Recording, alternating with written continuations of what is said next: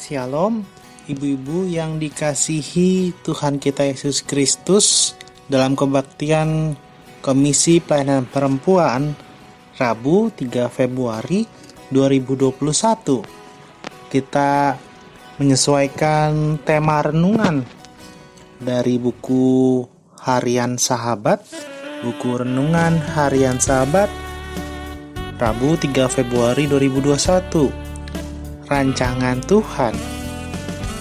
Sebelum kita bersama-sama membaca serta merenungkan firman Tuhan, mari kita bersatu di dalam doa.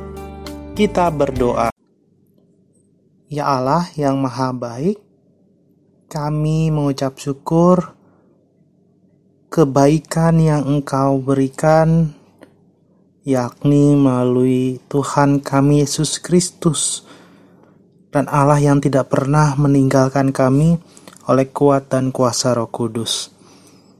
Ya Allah, Tuhan kami, dalam renungan kebaktian Komisi Pelayanan Perempuan secara media audio, Tuhan saja yang memberkati kami sekalipun kami tidak di gereja atau onsite melainkan secara media audio, secara online. Tuhan saja yang meneguhkan, Tuhan saja yang memberikan berkat-berkat, baik melalui kami membaca firman Tuhan, merenungkannya, serta kami dapat melakukannya dalam kehidupan sehari-hari. Untuk itu, sebelumnya kami mohon Tuhan berkati hambamu dalam berbagai keterbatasannya, dan untuk setiap alat media kami, dan hati dan pikiran kami juga ya Allah untuk dengar-dengaran firman Tuhan. Ke dalam nama Tuhan Yesus kami telah berdoa dan mengucap syukur. Haleluya. Amin. Dalam kesempatan saat ini, secara media audio kita akan membaca firman Tuhan dari Yeremia pasal 29 ayat pertama sampai ayat yang ke-14. Yeremia pasal 29 ayat pertama sampai ayat yang ke-14 di mana Lembaga Alkitab Indonesia memberikan judul Surat Kiriman kepada orang-orang buangan di Babel. Demikian firman Tuhan. Beginilah bunyi surat yang dikirim oleh Nabi Yeremia dari Yerusalem kepada tua-tua di antara orang buangan, kepada imam-imam, kepada nabi-nabi dan kepada seluruh rakyat yang telah diangkut ke dalam pembuangan oleh Nebukadnezar dari Yerusalem ke Babel. Itu terjadi sesudah Raja Yekonya beserta ibu suri pengawal pegawai-pegawai istana pemuka-pemuka Yehuda dan Yerusalem tukang dan pandai besi telah keluar dari Yerusalem, surat itu dikirim dengan perantara Elasa bin Safan dan Gemraya bin Hilkia yang diutus oleh Zedekia Raja Yehuda ke Babel kepada Nebukadnezar Raja Babel. Bunyinya, Beginilah firman Tuhan semesta alam Allah Israel kepada semua orang buangan yang diangkut ke dalam pembuangan dari Yerusalem ke Babel. Dirikanlah rumah untuk kaum kamu diami. Buatlah kebun untuk kamu nikmati hasilnya.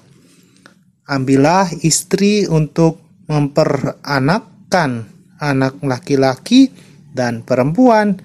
Ambilkanlah istri bagi anakmu laki-laki dan carikanlah suami bagi anakmu perempuan, supaya mereka melahirkan anak laki-laki dan perempuan, agar di sana kamu bertambah banyak dan jangan berkurang. Usahakanlah kesejahteraan kota ke mana kamu aku buang, dan berdoalah untuk kota itu kepada Tuhan sebab kesejahteraannya adalah kesejahteraanmu. Sesungguhnya beginilah firman Tuhan semesta alam, Allah Israel.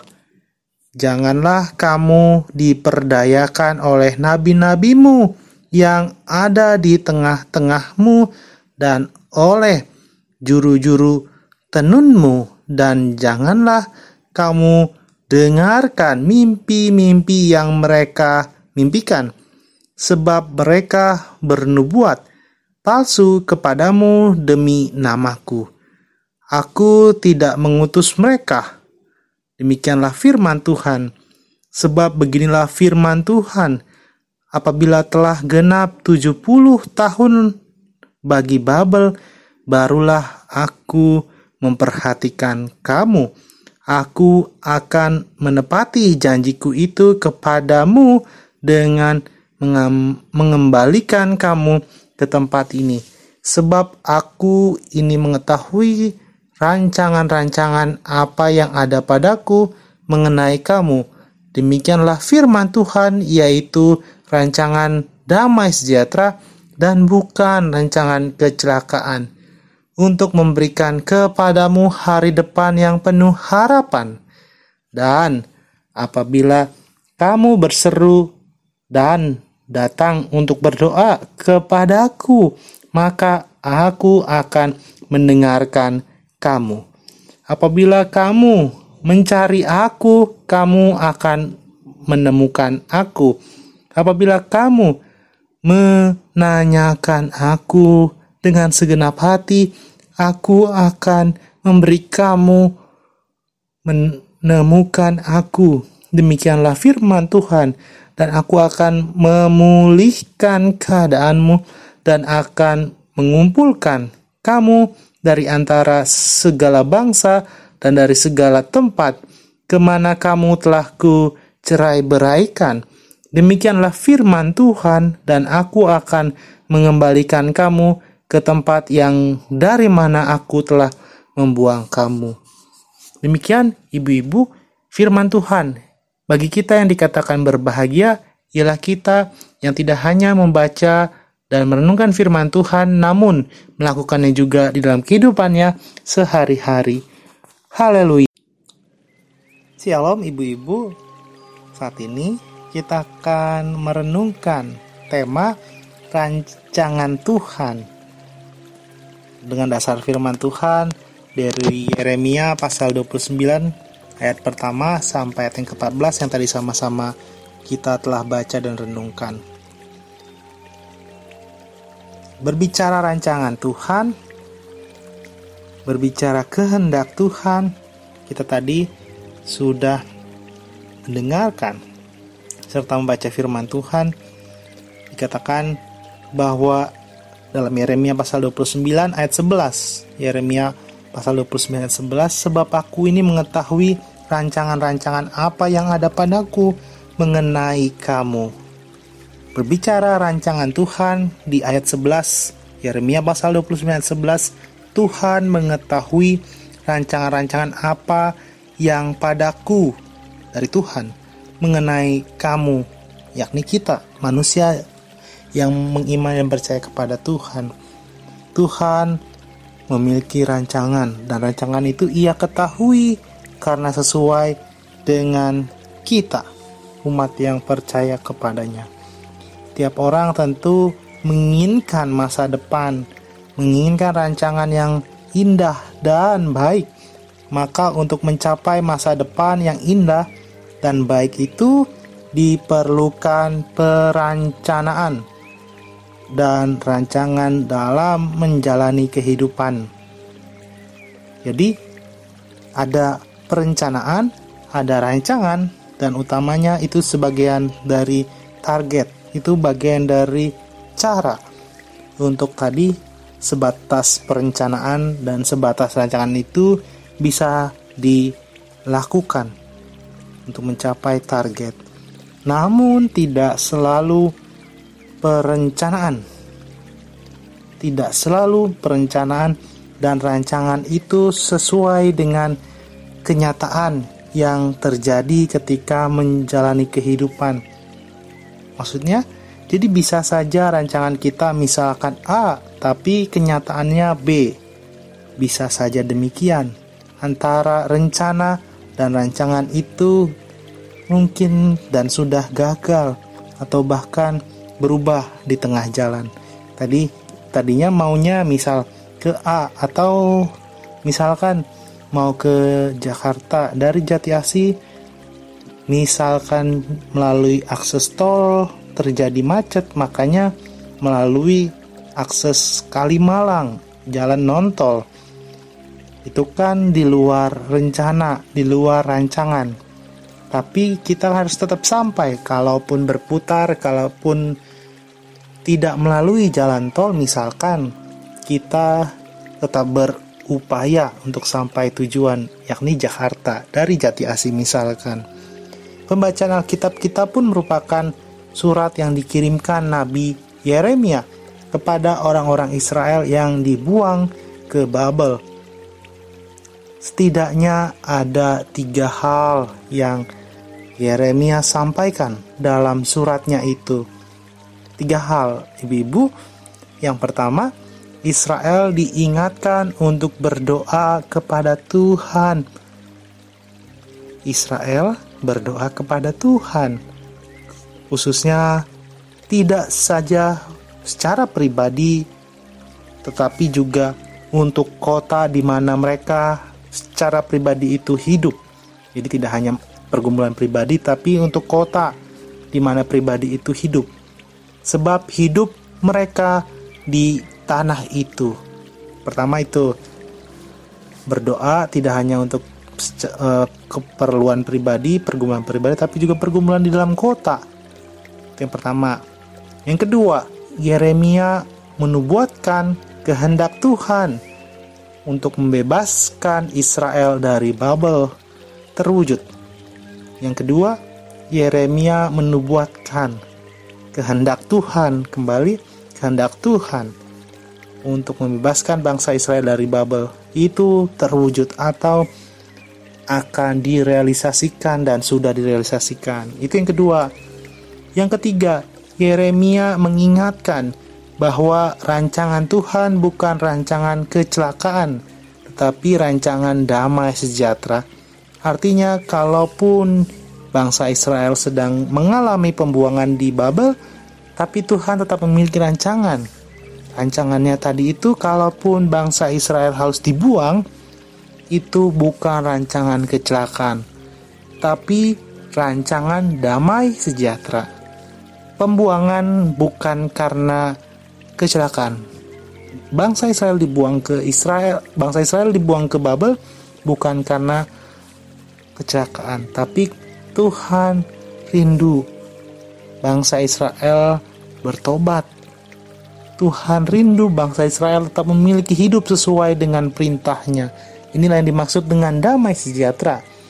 Dengan demikian Yeremia hendak menguatkan bangsa Israel yang ada dalam pembuangan serta mengingatkan mereka bahwa hidup mereka di rancangan Tuhan untuk menghadapi situasi pembuangan guna membentuk diri mereka dan mengingatkan mereka bahwa harapan hidup mereka ada di tangan Tuhan.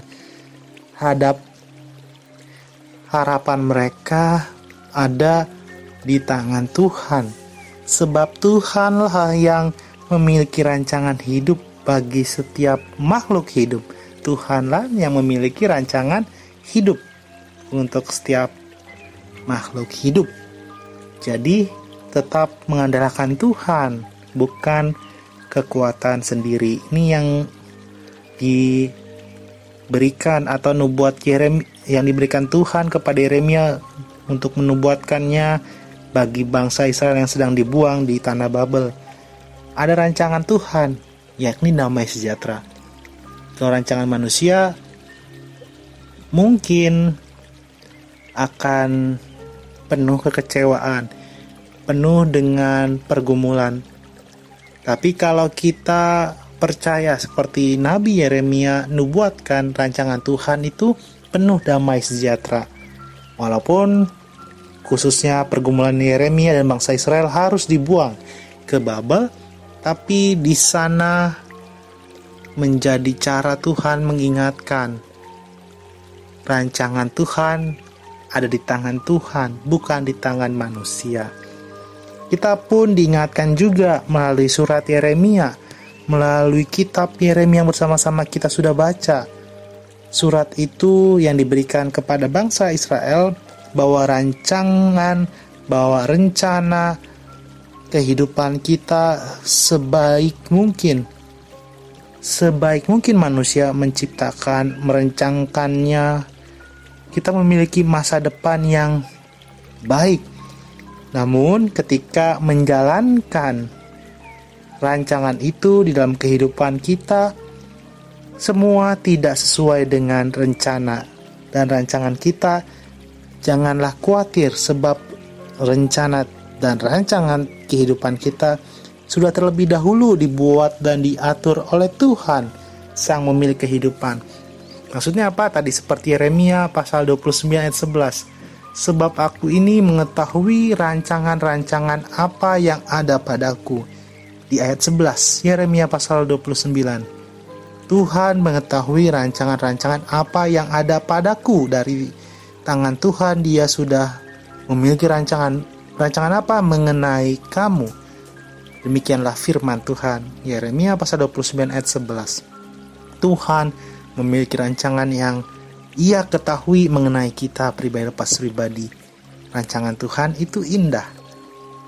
Sekalipun kita di dalam kehidupan sehari-hari mengalami pergumulan tapi jangan kehilangan iman, jangan kehilangan pengharapan kepada Tuhan.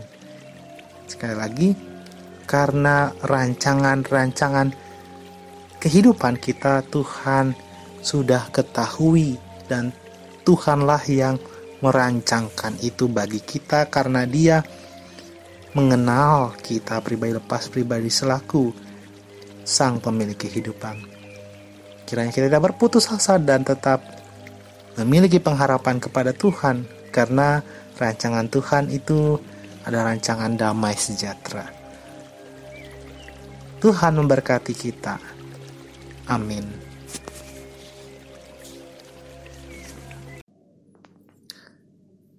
Mari ibu-ibu yang terkasih di dalam nama Tuhan kita Yesus Kristus, kita kembali bersatu di dalam doa dan kita membawa setiap pokok-pokok doa dalam doa syafaat dan kita akhiri bersama dengan doa Bapa kami. Kita bersatu di dalam doa. Kita berdoa. Allah Sang pemilik kehidupan kami, Allah yang mengetahui setiap perancangan kehidupan kami, dan Allah yang sama itu ialah Allah yang menghadirkan rancangan yang penuh dengan damai sejahtera. Seperti firman Tuhan yang bersama-sama sudah kami baca dan kami renungkan dari Yeremia ya Allah, bahwa kami tetap harus percaya bahwa kami harus tetap memiliki iman kepada Tuhan. Setiap rancangan Tuhan itu ya rancangan yang penuh dengan damai sejahtera. Kami pribadi lepas pribadi ya Allah di tengah pergumulan, di tengah setiap rancangan pribadi yang pada kenyataannya tidak sesuai ya Allah, mau kembali diingatkan bahwa rancangan Tuhanlah yang lebih utama dan kembali rancangan Tuhan itu penuh dengan damai sejahtera, bukan rancangan kecelakaan. Dengan kami mengimani rancangan Tuhan yang ada di dalam kehidupan kami penuh dengan damai sejahtera itu membuat kami tidak berputus asa sekalipun ada pergumulan hidup di tengah keluarga, jemaat maupun di berbangsa dan bernegara. Khususnya kami pribadi pas pribadi mendukung dalam doa untuk kami yang sedang sakit ataupun dalam proses pemulihan. Khususnya kami berdoa ya Allah untuk Ibu Rista Pardede, Ibu Yesi Maria Huta Barat, Saudari Estetika Alfani DG Siwabesi, Ananda Valen, Valeri Ivander Matthew, Ibu Dorce Nanlohi. Kiranya pribadi lepas pribadi ya Allah sekalipun dalam kondisi tubuh sakit. Tuhan yang menjamah dan memulihkan sakit penyakit yang sedang dialaminya ya Allah.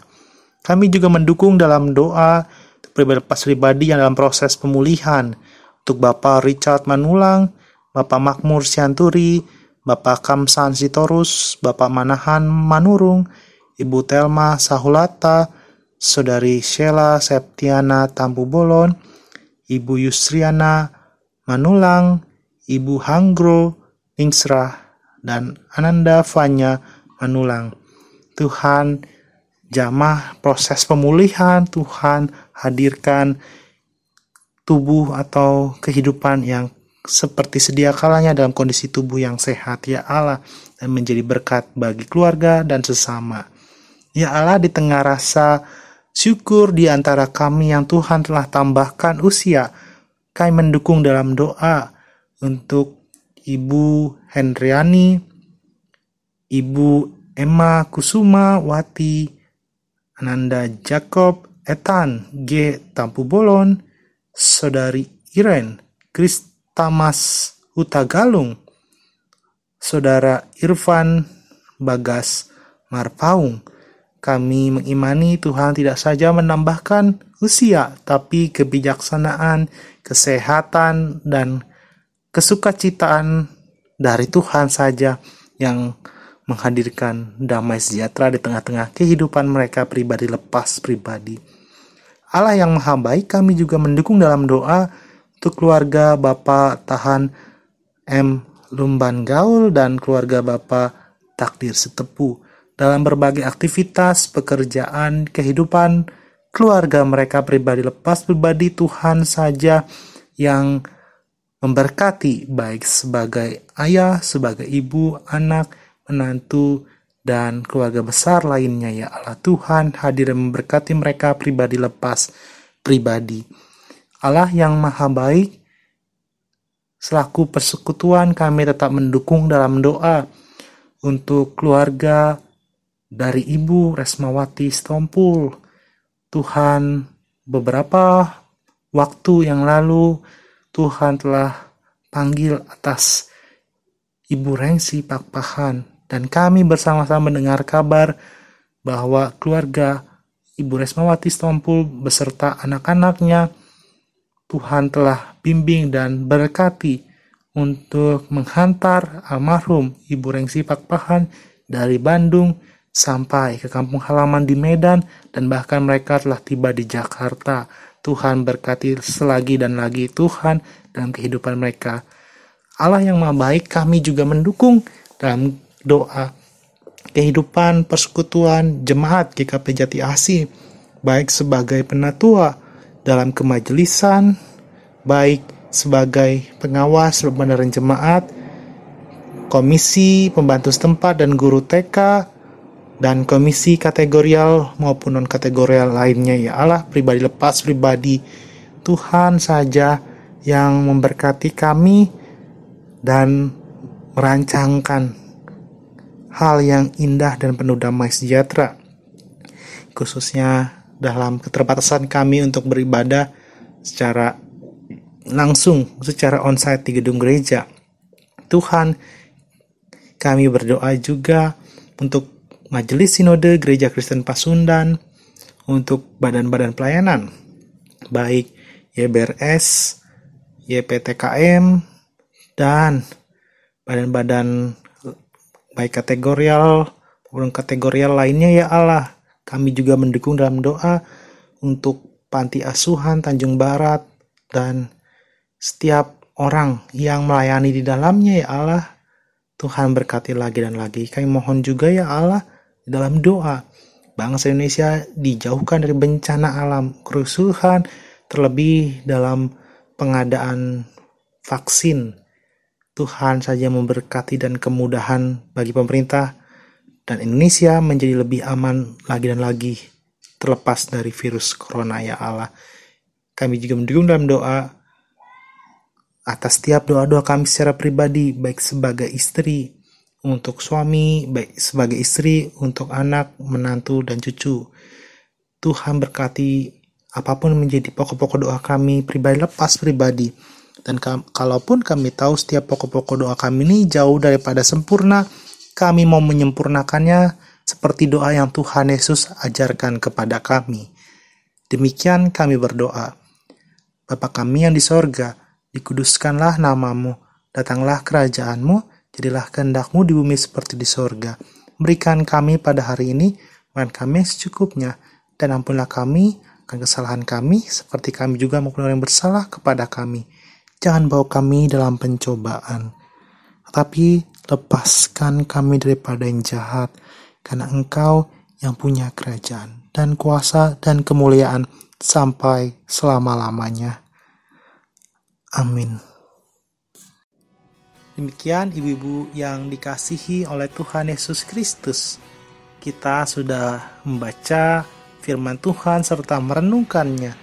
Kita pun juga sudah membawa setiap pokok-pokok doa dalam doa syafaat. Selamat melanjutkan tata kebaktian secara pribadi, baik melalui pujian penutup dan menyampaikan persembahan secara pribadi dan nantinya diberikan kepada gereja. Tuhan memberkati kita untuk mengetahui setiap rancangan Tuhan itu bukan rancangan kecelakaan, melainkan rancangan yang penuh dengan damai sejahtera. Karena Allah ialah sang pemilik kehidupan, karena Allah ialah yang merancangkan hal-hal indah dalam kehidupan kita pribadi lepas pribadi. Selamat melanjutkan tata kebaktian secara mandiri.